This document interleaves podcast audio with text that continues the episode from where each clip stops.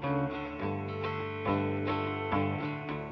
podcast listeners. Welcome to the Pregnancy Help Podcast. Uh, this is Mary Peterson. I'm the Healthy Specialist for Heartbeat International and have the joy of introducing topics connected both to maternity housing as well as the pregnancy help movement at large. I've got a great guest today, Peggy Forrest from Our Lady's Inn.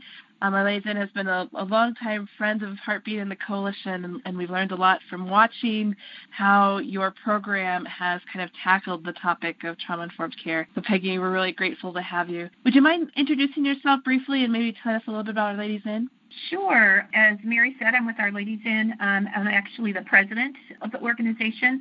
I've been with the organization about eight years, um, but the organization itself um, was around 30 years before I joined. So we're in our 38th year. We have two homes.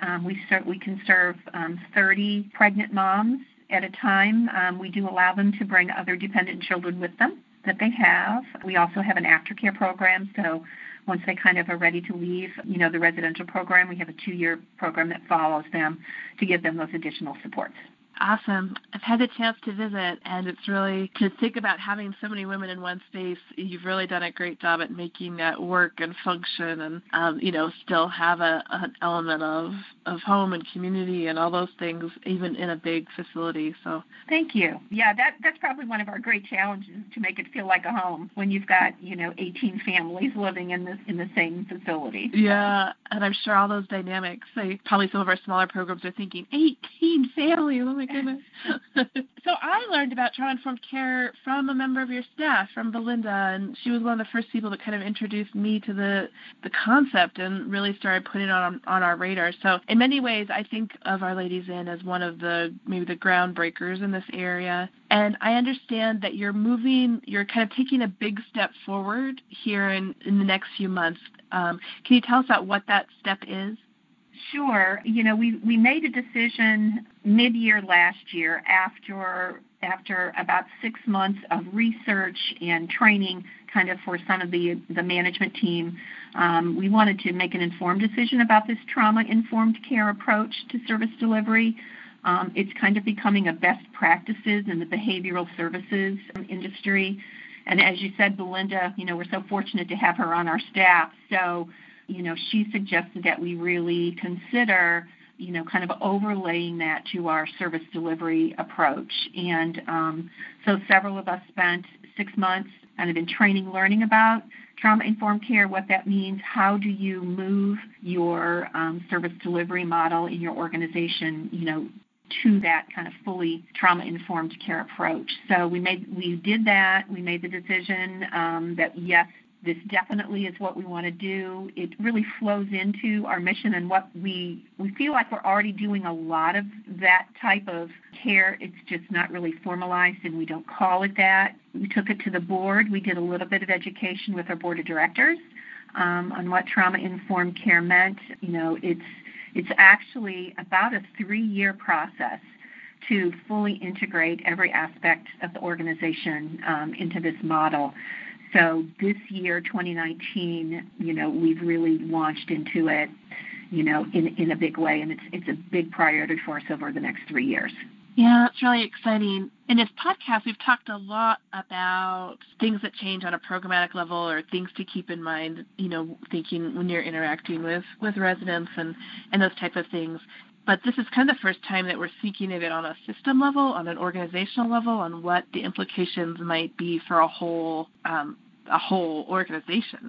Um, right. So I don't. Could you give us a sense of maybe kind of what that looks like or what that means for the whole organization to be involved? Sure. Well, um, maybe just a, a, little basic, because um, I certainly needed to understand what the basics were. Um, I'm not from a social services background, so I was probably the least informed about trauma informed care, but it really is an approach to the delivery of services that is based upon an understanding of trauma and then an awareness of the impact that trauma can have, you know, to to individuals, not only to the clients that we serve, but to those of us who are serving the clients. Because frankly we've all probably experienced some form of trauma in our you know in our in our lives. And so that's kind of the the high level. Um, you know trauma can be a result of um, a single event a series of events it can be something that you know some kind of crime, or it could be experience of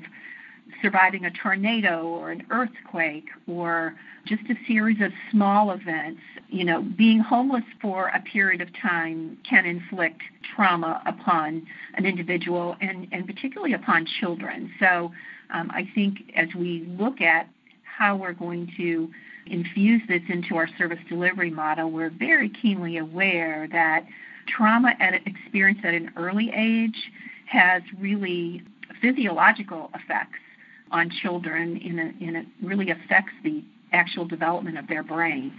So, what we don't want to do, one, we want to be able to recognize trauma when we see it. We want to help our clients recognize trauma, um, and we don't want to re traumatize because oftentimes, you know, we, in our effort to, to help or educate or lead somebody down a road that we believe is the best path for them, if we aren't aware of the trauma that they've kind of experienced, something that we do or say may re-traumatize. It may bring up those buried feelings that they had. So it's it's really a, a long process of training ourselves, educating ourselves, um, really listening to the clients and and um, you know and it also is an effort to ensure that those that we're seeking to serve really have the upper hand in saying what they what they want and what they need. And and sometimes that can be challenging to people who are used to thinking that maybe we know better because of our life experiences or whatever. So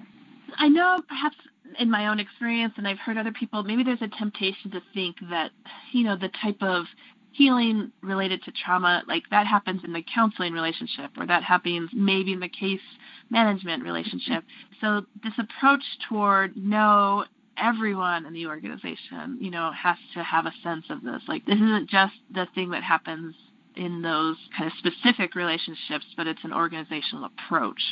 In some ways, it's a kind of a a paradigm shift, maybe to use that that language, but but it's a shift of thinking, right? It's not it's not just that healing from trauma happens in in that particular relationship, but it happens in more of a in a broader sense.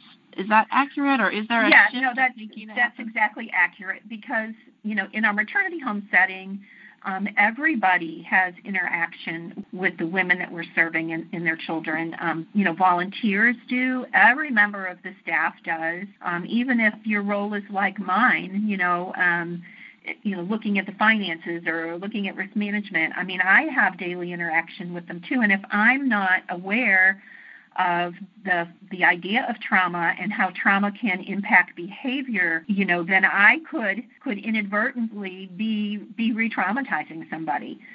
You know, the discussion about um, what traumas someone has been through and whether they've they've sought healing for it or whether they're you know whatever where they are in the process that really those discussions really do remain kind of in the case management counselor field um, it's not like everybody in the organization is going to know all those intimate details about all the clients we serve, but we're going to be walking around interacting um, with an understanding um, that almost everybody that we run into, fellow staff members as well as clients, ha- have some trauma that that affects them, um, whether it's their processes in their thinking, whether it's their behavior, um, whether it's a reaction to, to something. So it's really more than awareness. So everybody that basically walks through our door, you know, on a regular basis really is going to need to be um, to understand the impact that trauma that trauma has. You mentioned volunteers, and you mentioned the board. You know, mm-hmm. are are those uh, people receiving training in this as well? Um, the board has received just a little bit of training. We just needed to educate them um, enough on about what trauma is and why we wanted to undertake this to get them to agree to um, allocate the resources because it's, you know, there's a lot of training dollars that are going to need to be spent on an ongoing basis. And, you know, um, we may need to, to make some environmental changes to our facilities to, to make sure that we're fully trauma informed. And I can't tell you what those are yet because we haven't dug into that piece of it yet. They probably just would have taken our word for it that this is what we want to do and given us the money, but we wanted to make sure that they really understood the importance of this and why we were allocating not only monetary resources, but you know, but our time and energy to this over the next three years. Um, so they will be getting additional training because they interact with you know with their clients as well. And then we've had one um, session of training with volunteers, which was really just to help them understand what trauma was. So there's kind of a, the first phase is really trauma awareness, just defining what trauma is, what it could look like, what might cause it, um, and then there'll be subsequent subsequent trainings, you know, over the next couple of years. We will mirror the training that we do with, with our staff, we will mirror with the volunteers as well. Um, so that, because we have some volunteers who are with us on almost a daily basis. And, um, you know, I think it's important that, um, that they're interacting with clients coming from the same perspective as, as the staff is. You've spoken of this as a three-year process, so I know you know that Our Lady's Inn has already talked about this for, for a lot of years, and and now you're talking about kind of this in-depth process um, to go through what exactly what are the types of things that are part of that process or why does it take so long um, um, to really kind of get it deep into the organization yeah um, well i think it's it's it's a little bit of a culture shift i think like um, like we talked about earlier. And it's it's a it, it's a shift in how we think and, and how we act. So so that doesn't happen overnight. But practically we need to look at all of our policies um, our our policies related to our clients and our all the rules that we have in our house. Um, we have to look at our intake processes. We have a kind of a multi-pronged approach to our intake. Look at all those things and ensure that we are not inadvertently re-traumatizing people by the way we ask questions or the questions that we ask or making sure that we're asking the right questions. So it, it kind of goes kind of goes both ways. So we're looking at the intake process and all that that entails, all of the rules and policies around the house, all of our um, kind of HR policies because this is going to impact staff. So it's going to impact how we hire and who we hire. You know, we if we are hiring somebody, you know, going forward, we want to make sure that it's somebody who isn't kind of um, real authoritarian in nature, and all they want to do is say, "This is the rule, and you're going to follow it because I'm the boss." That's not trauma informed, and you know I think that's a traditional kind of way of um, thinking. So it's really going to impact everything. So every every policy we have, every procedure that we have, as I mentioned before, what our what our house looks like. Um, for example, when we first started looking at this and, and understanding this, we were in in our house in St. Louis, and when you walk in the front door, we have a little vestibule for visitors to wait to visit our clients. And there was a sign on the bathroom door that said, visitors only, no clients. And it really was just so that visitors knew that they could use it. That was the intent. And since the clients have their own bathrooms, we assumed that they could just go to their own bathroom. But really, what it is was was saying, well, this is a, you know, to some clients, this is a nice bathroom, and you don't want me to use it. You know, if they walk mm in the door, yeah. they're pregnant, and they have to go to the bathroom, I don't want them to have to walk up a flight of stairs to go to the bathroom. So that was the very first thing that we did in our environment was take that sign down. yeah, yeah. So it's something that never would have occurred to us before um, we thought we were, in, and maybe we could have put it up that said, you know, for visitor use, but the fact that it said, you know, no client use, I think, you know, you know, said to, to certain clients, this bathroom's too good for you. So those are the kinds of things that you know that that we have to look at. You know, is our environment welcoming? Is it calming? We had another situation that we had at the beginning of this year um, we do regular emergency drills. Um, every month we do either a fire drill or um, in Missouri we, we need a lot of tornado drills and intruder training drills. And the tornado drill requires that our women go down into our basement. And we had one woman that was absolutely refusing to go. And our first reaction, I think, or staff's first reaction was she was just not wanting to cooperate um, mm-hmm. just because she didn't want to cooperate. Well, what turns out is she was she lived through the Joplin tornado a number of years ago, and her whole house fell down around her while she was in the bathtub with her family. So, so she was paral. It's not that she didn't want to go in the basement; she was paralyzed by the thought of the tornado.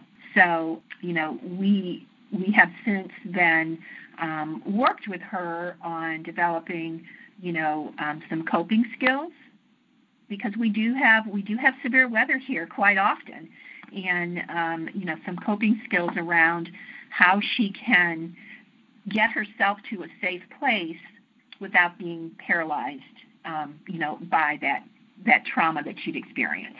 Yeah, those are great examples. I'm aware. So you know, some of this that we're talking about are fairly clinical concepts, right? You know, some of these these ideas, and you're in an, an, a position where you're hoping the bookkeeper and the fundraiser, and you know, you as the person that deals with kind of a, a high level strategy kind of issues are really thinking deeply about these kind of clinic, clinical topics, I guess. Yes. Has that process been challenging? Is that has people welcomed that? You know, is there a sense of like, oh, I don't, you know, I, I'm the janitor, I don't have to know this type of yeah. feeling, or?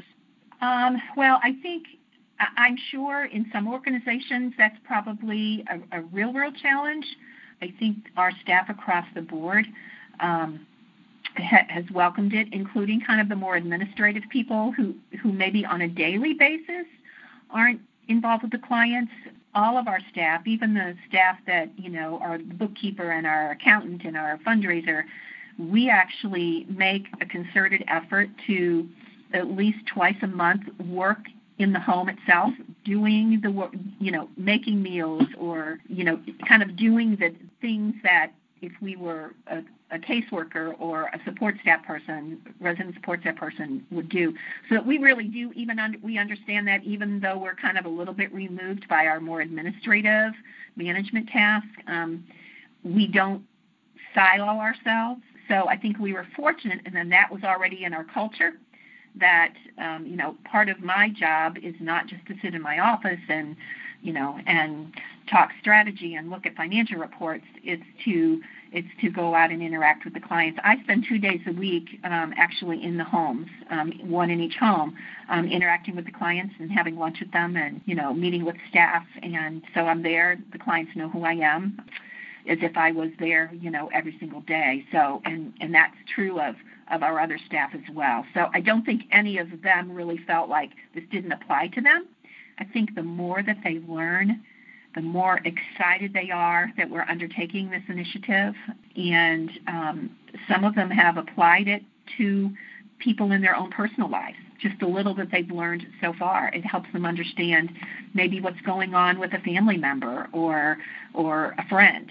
So, and I've certainly experienced that myself. One thing I hear, you know, for people that have gone through some, they've they've been introduced to kind of trauma informed, and you know, they understand it really resonates or connects with them but the hard part is really connecting with the what do I do differently, right? It's like, okay, I get this, I understand this is important, but I don't know what to do. You know, it's kind of that question of tell me what now what right. do I do differently?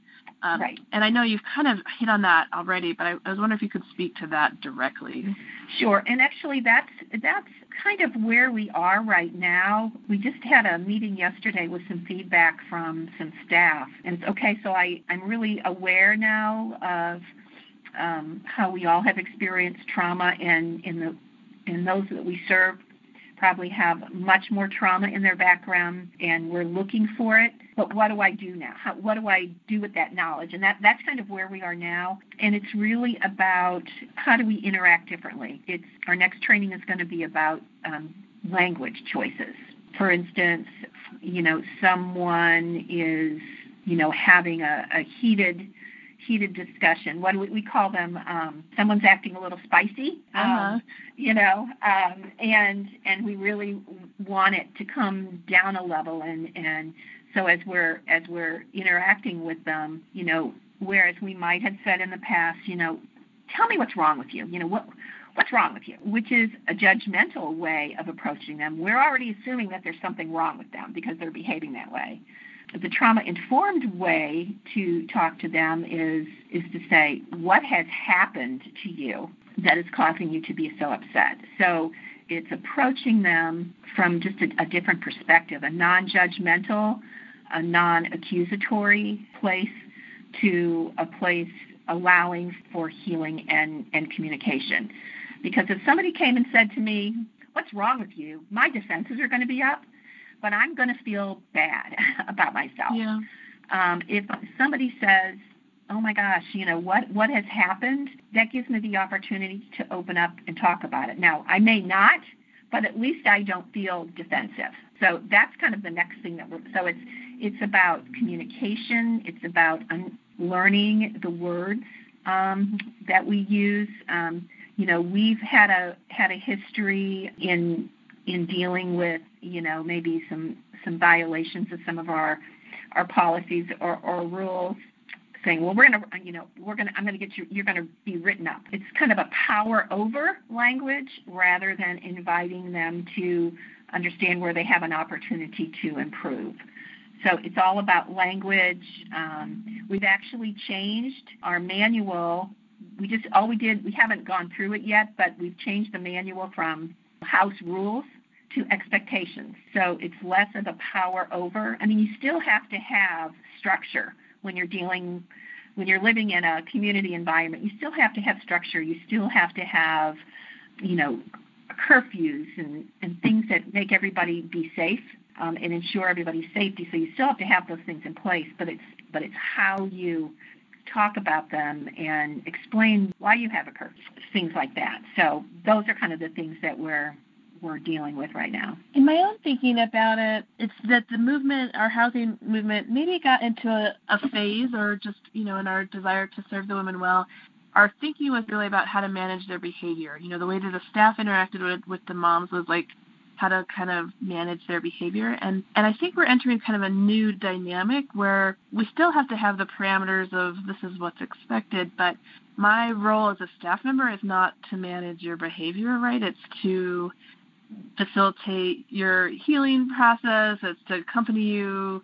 You know, it's to you know help create a safe environment in this in this setting so that everyone is you know healthy. Those type of things. So it's a it's a shift of perspective in that way. And I don't even know that we were cognizant as a movement that our goal was to manage behavior, but a lot of things that we set up were around, you know, how do I get the moms to do what I need them to do, you know? Right. No, um, and that's exactly right. I mean, that's an excellent way to describe it. So in, in some ways, it's kind of exciting, you know, in that our movement's been through several shifts of over the years, and certainly as a almost 40 year old organization, you've seen some you know that our Lady's Inn has been through significant shifts, and I feel like this is this is another one of those kind of big, big shifts toward a new way of doing things, which right. um which is a little overwhelming maybe and a little scary, but yeah. also really exciting, you know, to, to see where that goes.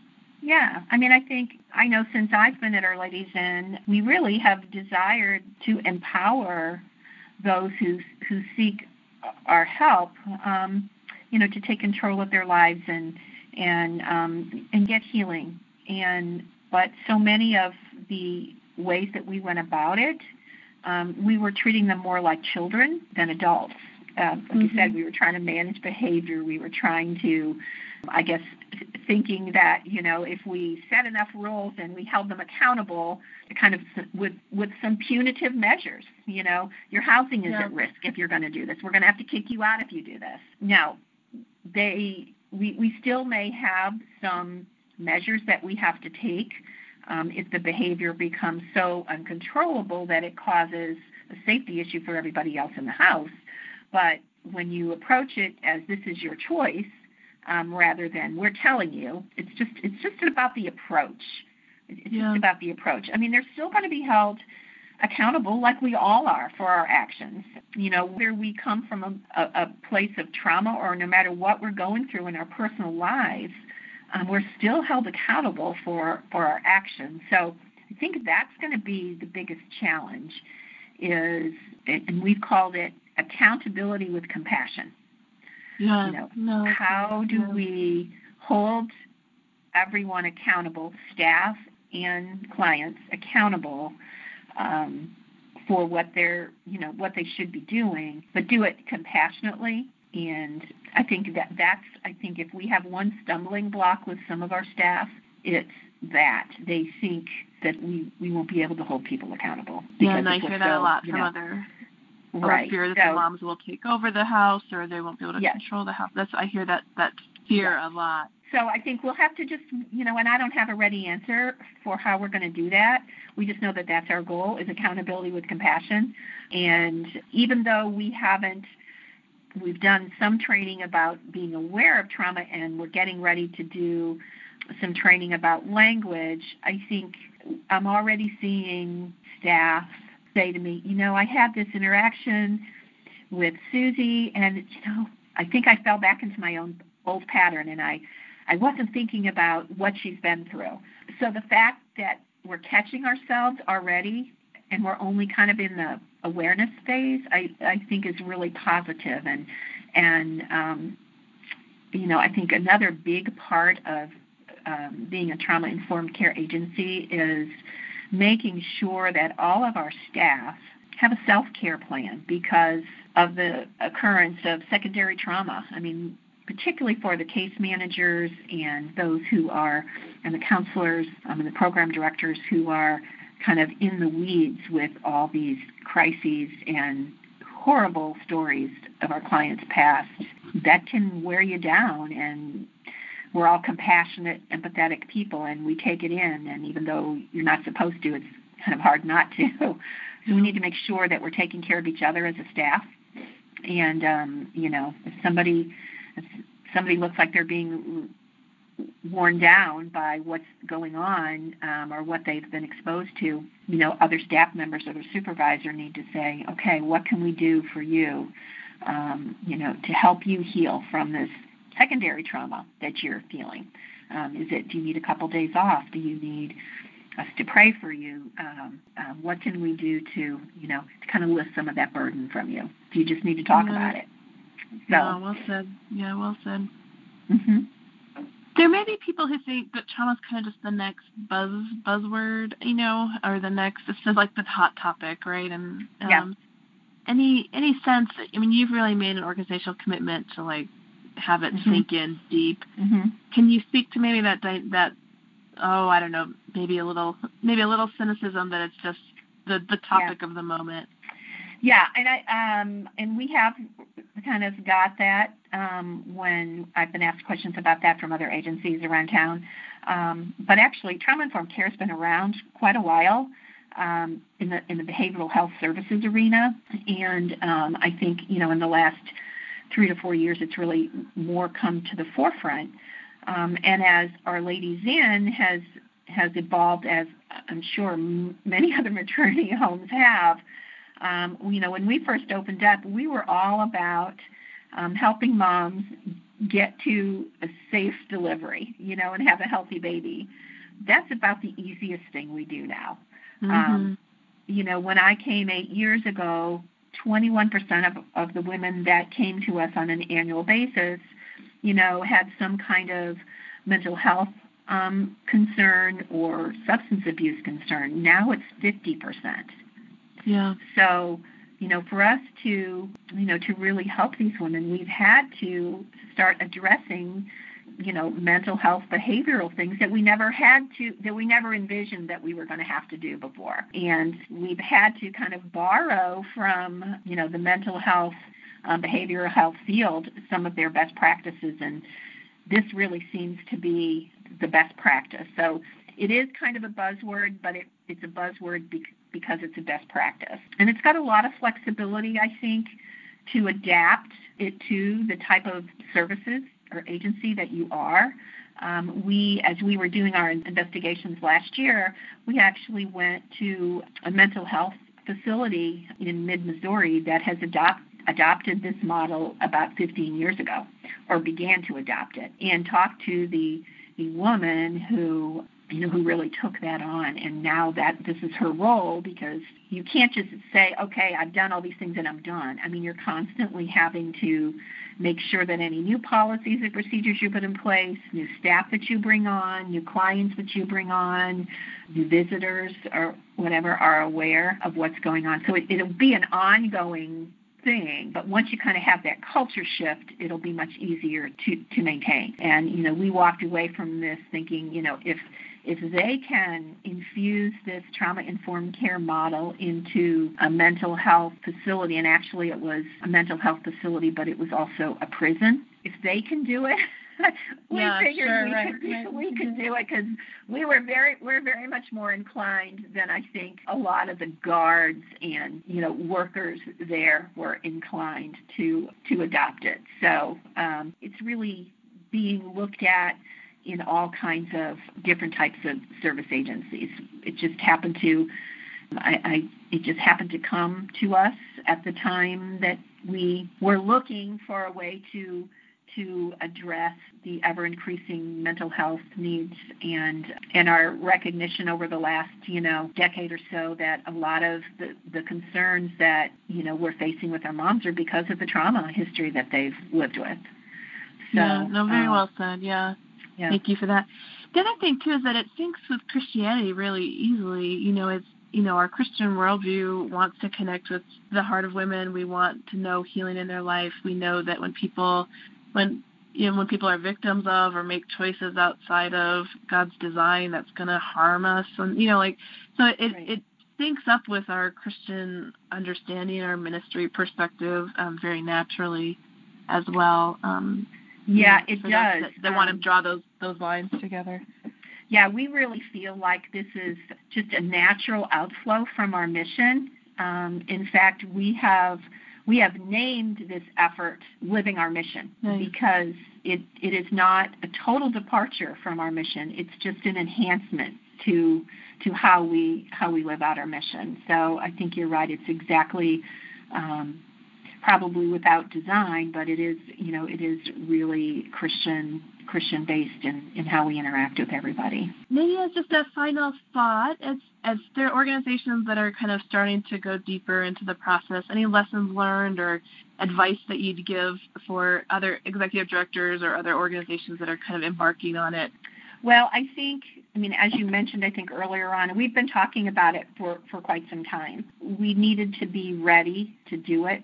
So I think really understanding what it is you're getting into before you jump in. I mean, I don't, I think it's wise for anybody who's in a service industry like we are to at least become trauma aware, which is, you know, just understanding what trauma is, the nature of trauma, what can cause it, what can trigger re traumatization. Um, so that in itself, I think, is a positive step and, and will help help you. But if you really have it on your heart to to change your service delivery model or enhance your service delivery model, then I think you really need to seek out some resources to really understand what it's going to take so that you're not you know taking one step forward and two steps back. And you know you have to set goals and you have to involve actually what one thing I didn't mention is it, this will involve every, this does involve everybody in the organization. Not only will they be trained but they're going to be part of the change so we have a number of areas, a number of goals that we're going to be setting, and we're going to ask every member of the staff, we're going to ask clients, we're going to ask volunteers to sit on committees to help come up with recommendations. So this is not a leadership, sole leadership thing, us Mhm. coming up with everything we're going to change and kind of saying this is what it is and handing it down. We're hoping that every staff member will find some area of interest, whether it's policies and procedures or environment or the client intake process, that they would be anxious to be involved in in taking a look at and how we might change and and recommending how we go about changing. I think that's important too. So understanding that it's you know it's not a it's not a quick thing. It's a it's a shift that comes over time. I mean, because you still have to be doing everything you're doing while you're doing this too. You know, sure, it's not like absolutely. we can walk away from serving clients for three years while we're kind of you know getting it all together getting it all Yeah. together it's a little bit it's a little steps at a time Well, we look forward to watching that transformation over time and to, uh, you know, as you experiment and figure new things out and to better understand those. I will definitely stay in touch and watch with interest kind of as you as you take these steps. Thank you so much for being with us, Peggy, and for just kind of Perfect. sharing, being open-hearted about the process and you know its ups and downs. And uh, the realities of it. Now, it's great to hear you, as a non-clinician, right, talk about these right. things and embrace them and, and have a heart for them and, and really lead the way uh, to help other other people in that role do the same. So definitely grateful for your time. You are most welcome. So with that, we're signing off. We'll catch you on the next podcast. Uh, look forward to connecting. Thanks so much. Bye. Thanks for listening to this episode of Pregnancy Help Podcast. To subscribe to future episodes, access resources related to today's session, or listen to previous episodes, visit www.heartbeatinternational.org/podcast. Thanks for tuning in.